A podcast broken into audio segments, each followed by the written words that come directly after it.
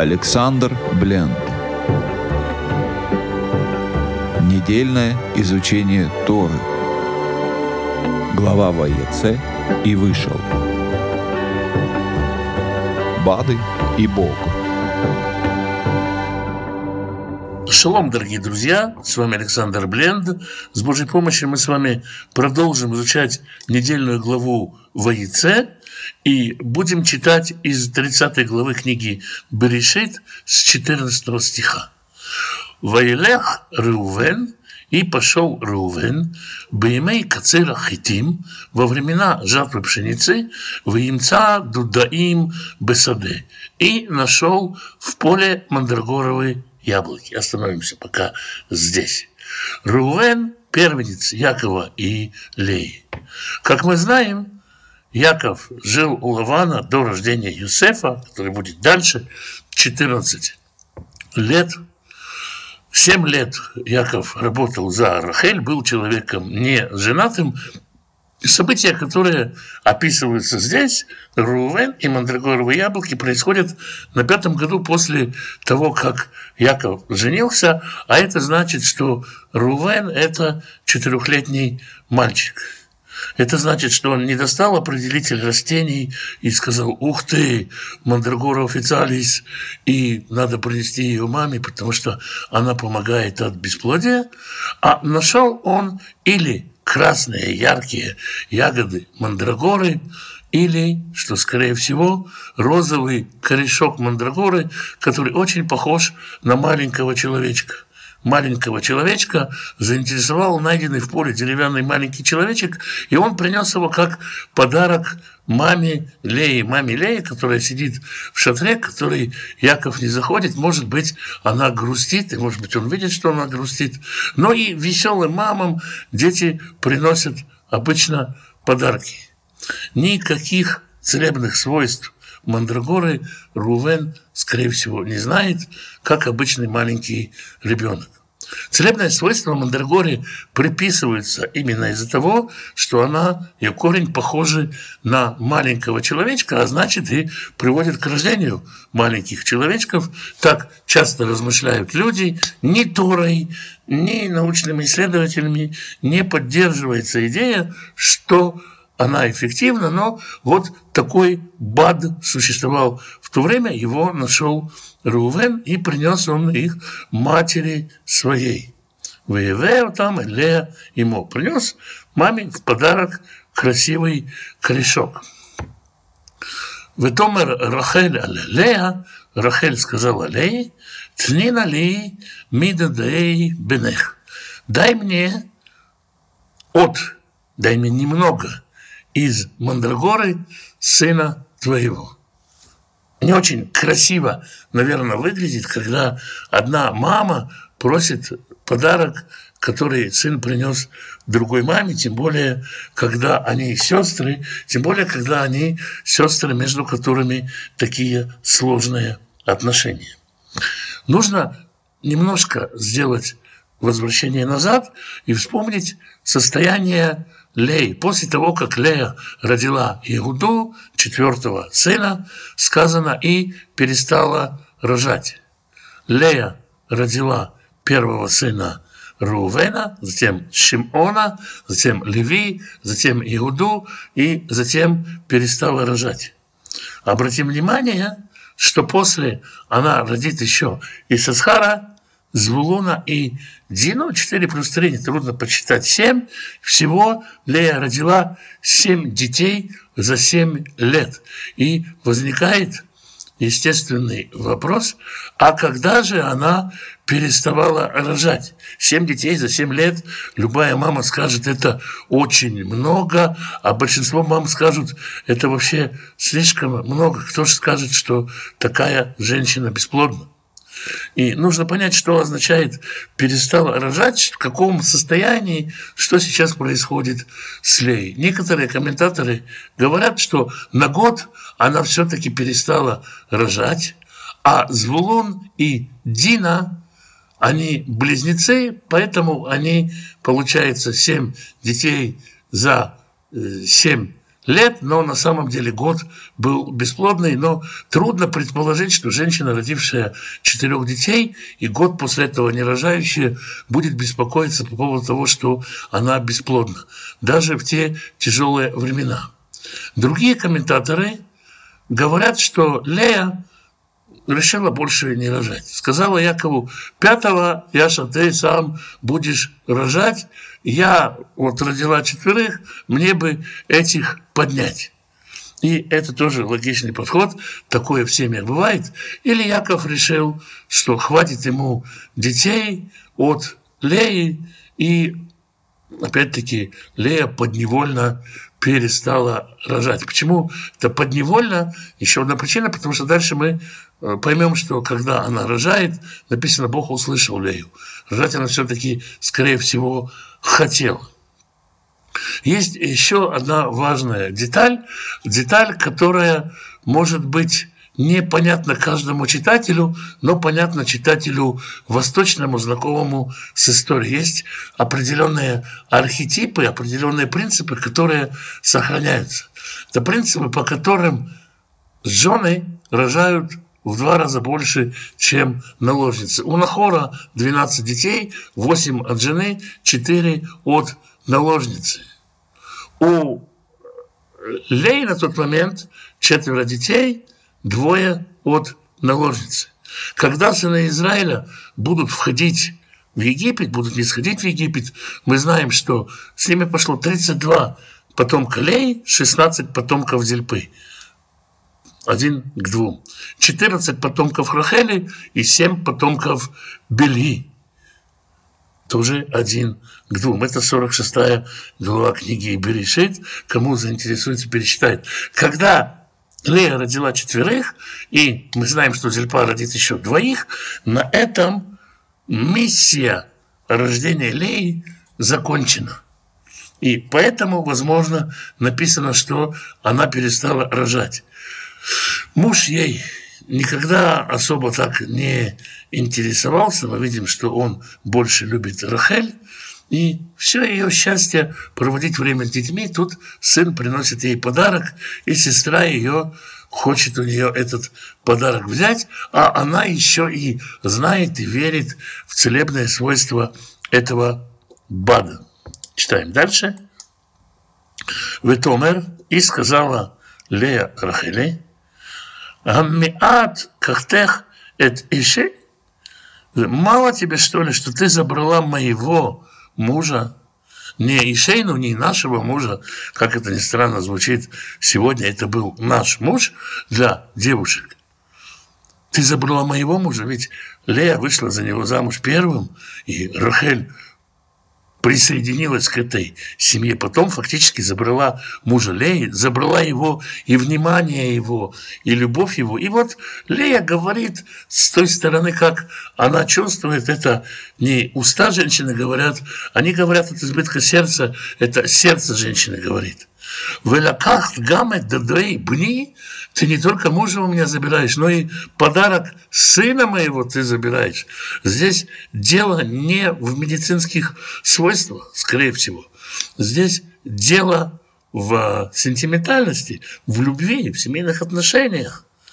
В Тумар Рахель, и сказала Рахель, Лахен, поэтому Ишкав имех алайла, муж пусть ляжет с тобой сегодня ночью, она не говорит, муж ляжет, потому что муж тема разговора понятная, пусть ляжет с тобой айлайла этой ночью, тахат дудаей бнех, за мандрагоры твоего сына. Страшная на самом деле фраза, э, читаем дальше, чтобы понять, почему страшная фраза. В его Яков Минасаде Баэрев. И пришел Яков вечером с поля. Помним, кто пришел с поля в предыдущий раз. Эсав пришел с поля в предыдущий раз.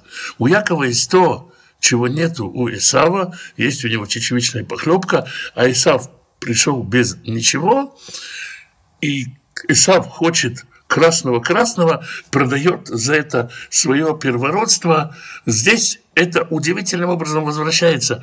Яков приходит с поля, и, казалось бы, именно Яков сейчас будет в роли Исава, но нет, отрикошетила на Рахель. Рахель в роли Исава, она отдает ночь своего мужа за красное, красное, за мандрагоровые яблоки сына, которые в ее замысле должны дать ей возможность забеременеть. Мидраж говорит, что из-за того, что она пренебрегла ночью с праведником, что она сказала, ну, подумаешь, Яков переспит одну ночь с Леей, ничего страшного не случится, она из этого не похоронена с ним, из-за того, что пренебрегла одной ночью, проведенную с ним на одной ложе, она не похоронена с Яковом, и она, как написано, потеряла первенство – Почему, говорит Мидраш, что она потеряла первенство?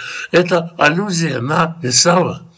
Как и я, как Исав в свое время пренебрег первенством, так Рахель пренебрегла равенством с сестрой. Она должна была родить четверых детей и Беля еще двоих, но так не получилось, потому что она пренебрегла своей любовью, любовью Якова к себе, как Эсав пренебрег в свое время первородством.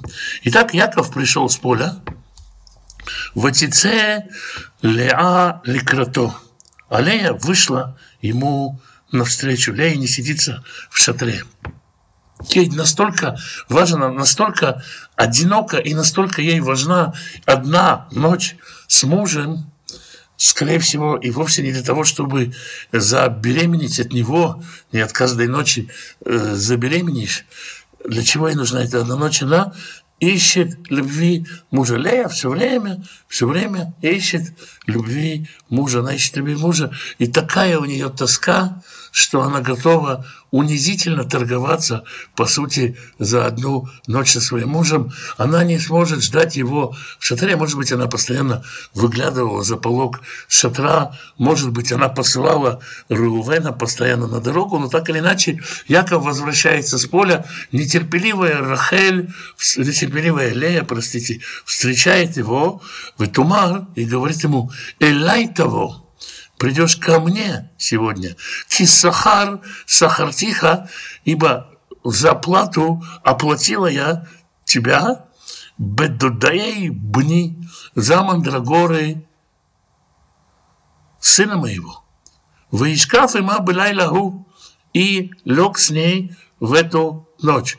И лег с ней в эту ночь, это аллюзия на другую историю, на историю Лота – про Лота сказано, когда он вошел к дочерям, сказано, и лег он с ней в эту ночь, не знал ужасе вставая, эту историю Лота Яков знает.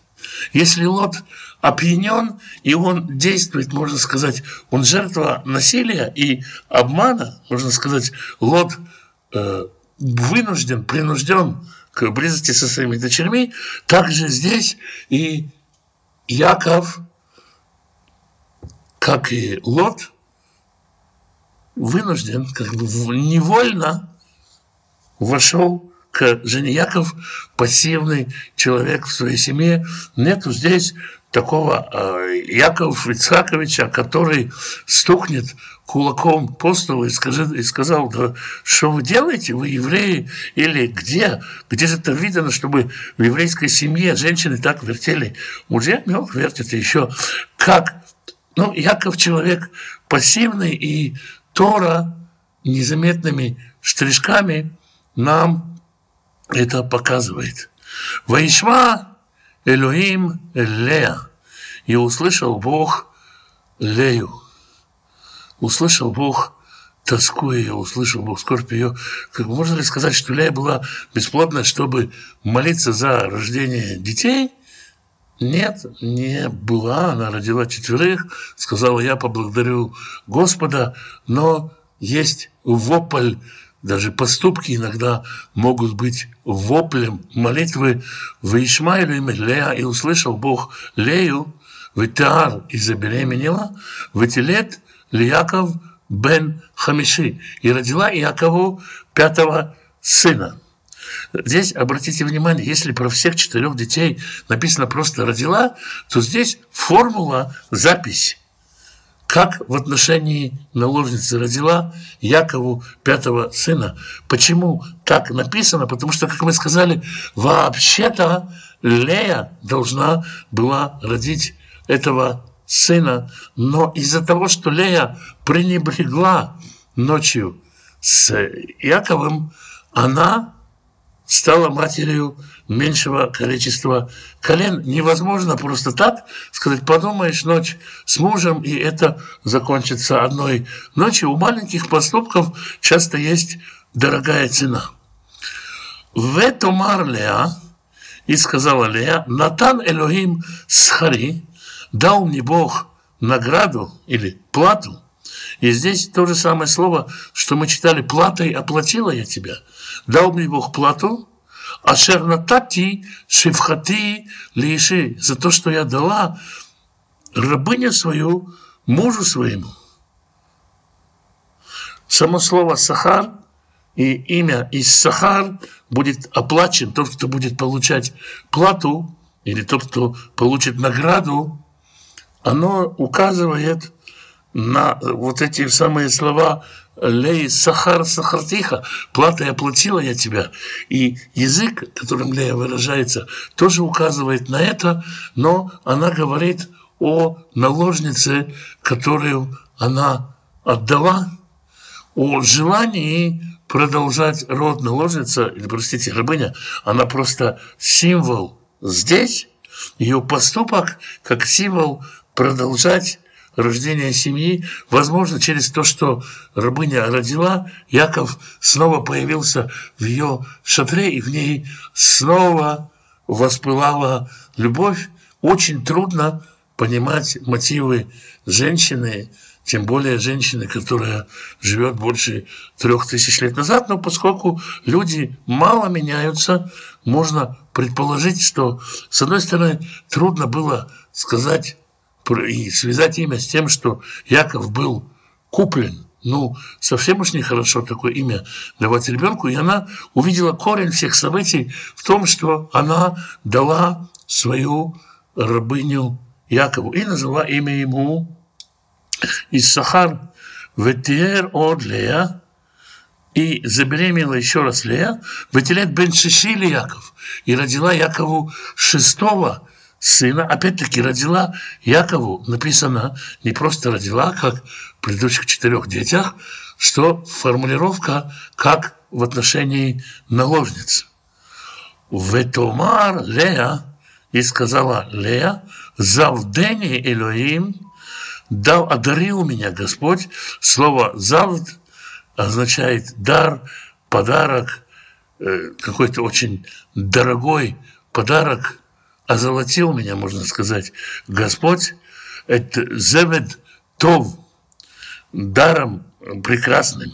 הפעם на этот раз יזבלני אישי, корень э, זין בית למד, יזבלני, означает будет удобрять, будет со мной, будет э, удобрять меня, будет облагораживать меня, будет возделывать меня. Хотя слово «זבל» в современном иврите означает просто мусор, удобрение, но «зевель» в иврите древнем означает место, которое обогащает, облагораживает, обустраивает. И Звулун – это не просто имя, которое дает сыну, это еще и одно из названий храма. Итак, он меня будет облагораживать, обхаживать килат тило шиша баним, потому что я родила ему шесть сыновей. Вытекрает шмо Зевулун и назвала имя его Зевулун, удабривающий. Вахара Ильда Бат, а после родила дочь и вытекрает шма Дина и назвала ее имя Дина. Мы уже говорили, что комментаторы, пытаясь объяснить некий намек на бесплодие Леи, которая за 7 лет рождает 7 детей, говорят, что вместе со Звулоном родилась Дина, поэтому был год бесплодия. Рахель был один год из семи, когда она никого не рожала и в этот момент посчитала себя бесплодной. Почему возникает такой вопрос? Потому что не написано «и забеременела, и родила дочь». И, возможно, так оно и есть. Вполне возможно так это перевести, но другой, более близкий, более понятный мне вариант, поскольку Дина здесь упоминается только по причине того, что с ней в дальнейшем произойдет, и она не из колен Израилевых, и про нее не написано «и забеременела, и родила». Можно понимать это так или иначе. «Ваискор Элоим эт Рахель». И вспомнил Господь Рахель. Когда говорится, что Господь вспомнил, это, разумеется, не значит, что сидел он задумчиво и вспомнил. А, как там Рахель? Надо посмотреть. Вспомнил, значит, пришло время, подошло в божественном расписании время заняться Рахелью. И э, это означает, что Всевышнему необходимо сейчас вмешаться в то, что происходит с Рахелью. Он, конечно, управляет всем миром и постоянно правит, но иногда он вмешивается, изменяя природу вещей. Когда написано «Войскор», имеется в виду вмешательство в естественный ход событий. И вспомнил Господь Рахель, и услышал о ней Элоим, Бог, Ваифтах и Трехма, и открыл ее чрево тоже. Видим, что прошло, прошло много времени, когда Рахель оставалась бесплодной, и она должна была рожать, потому что Лея уже перестала рожать, но э, что сделала Рахель? Она продала вот эту свою возможность рожать, как если понимать через комментарии, за мандрагоровые яблоки. Она взяла бат, взяла целебную травку вместо помощи Всевышнему. Решила действовать своими какими-то путями, и в результате Мандрагора оказала на нее обратное действия. Не надо спешить осуждать эту женщину. Она старалась как могла. Иногда мы пытаемся предложить старания в этом мире, делаем что-то, думая, что мы делаем что-то, что Бог нас благословит. Бог говорит, я благословлю тебя во всех делах твоих. Там, где мы ничего не делаем, Бог не может нас благословить. Для того, чтобы получить благословение, мы должны что-то делать. Благословение всегда на какие-то дела.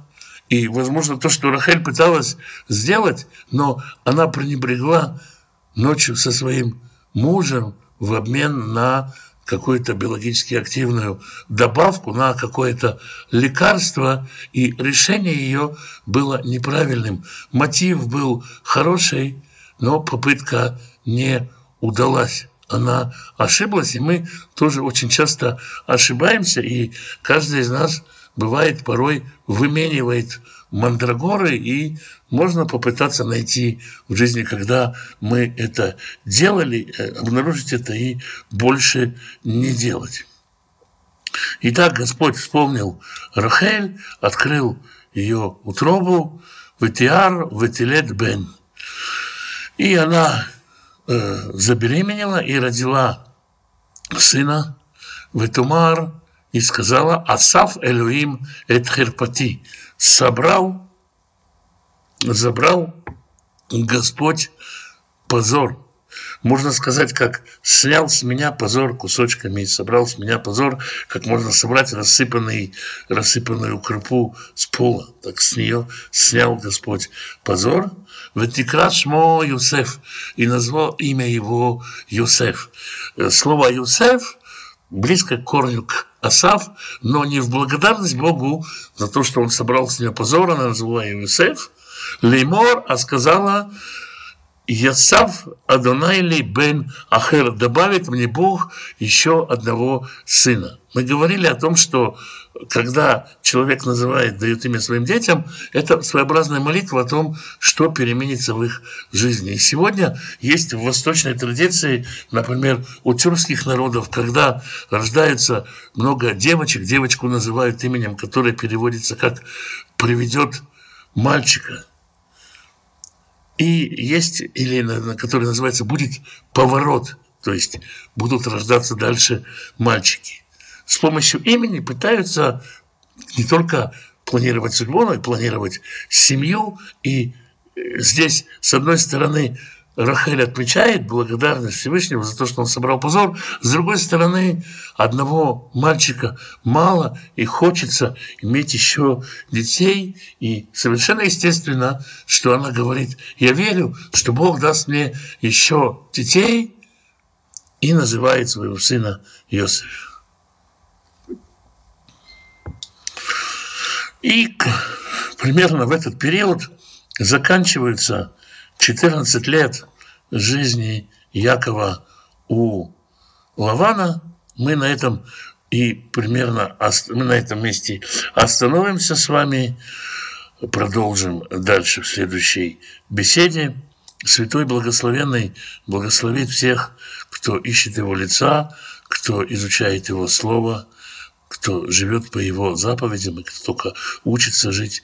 Благословит вас и дома ваши, всех ближних ваших, мужей ваших и жен ваших, дочерей ваших, сыновей ваших, и внуков, и внучек, и правнуков ваших и отцов ваших, матерей ваших, дедушек и бабушек ваших, всех, кто с вами, даст исцеление больным, даст пропитание тем, кто нуждается в пропитании, благословит веселящихся и возвеселится с ними, оботрет слезу плачущих, укрепит сомневающихся, даст силы тем, кто ослабел, благословит вас всем изобилием своих благословений. Будьте благословенны.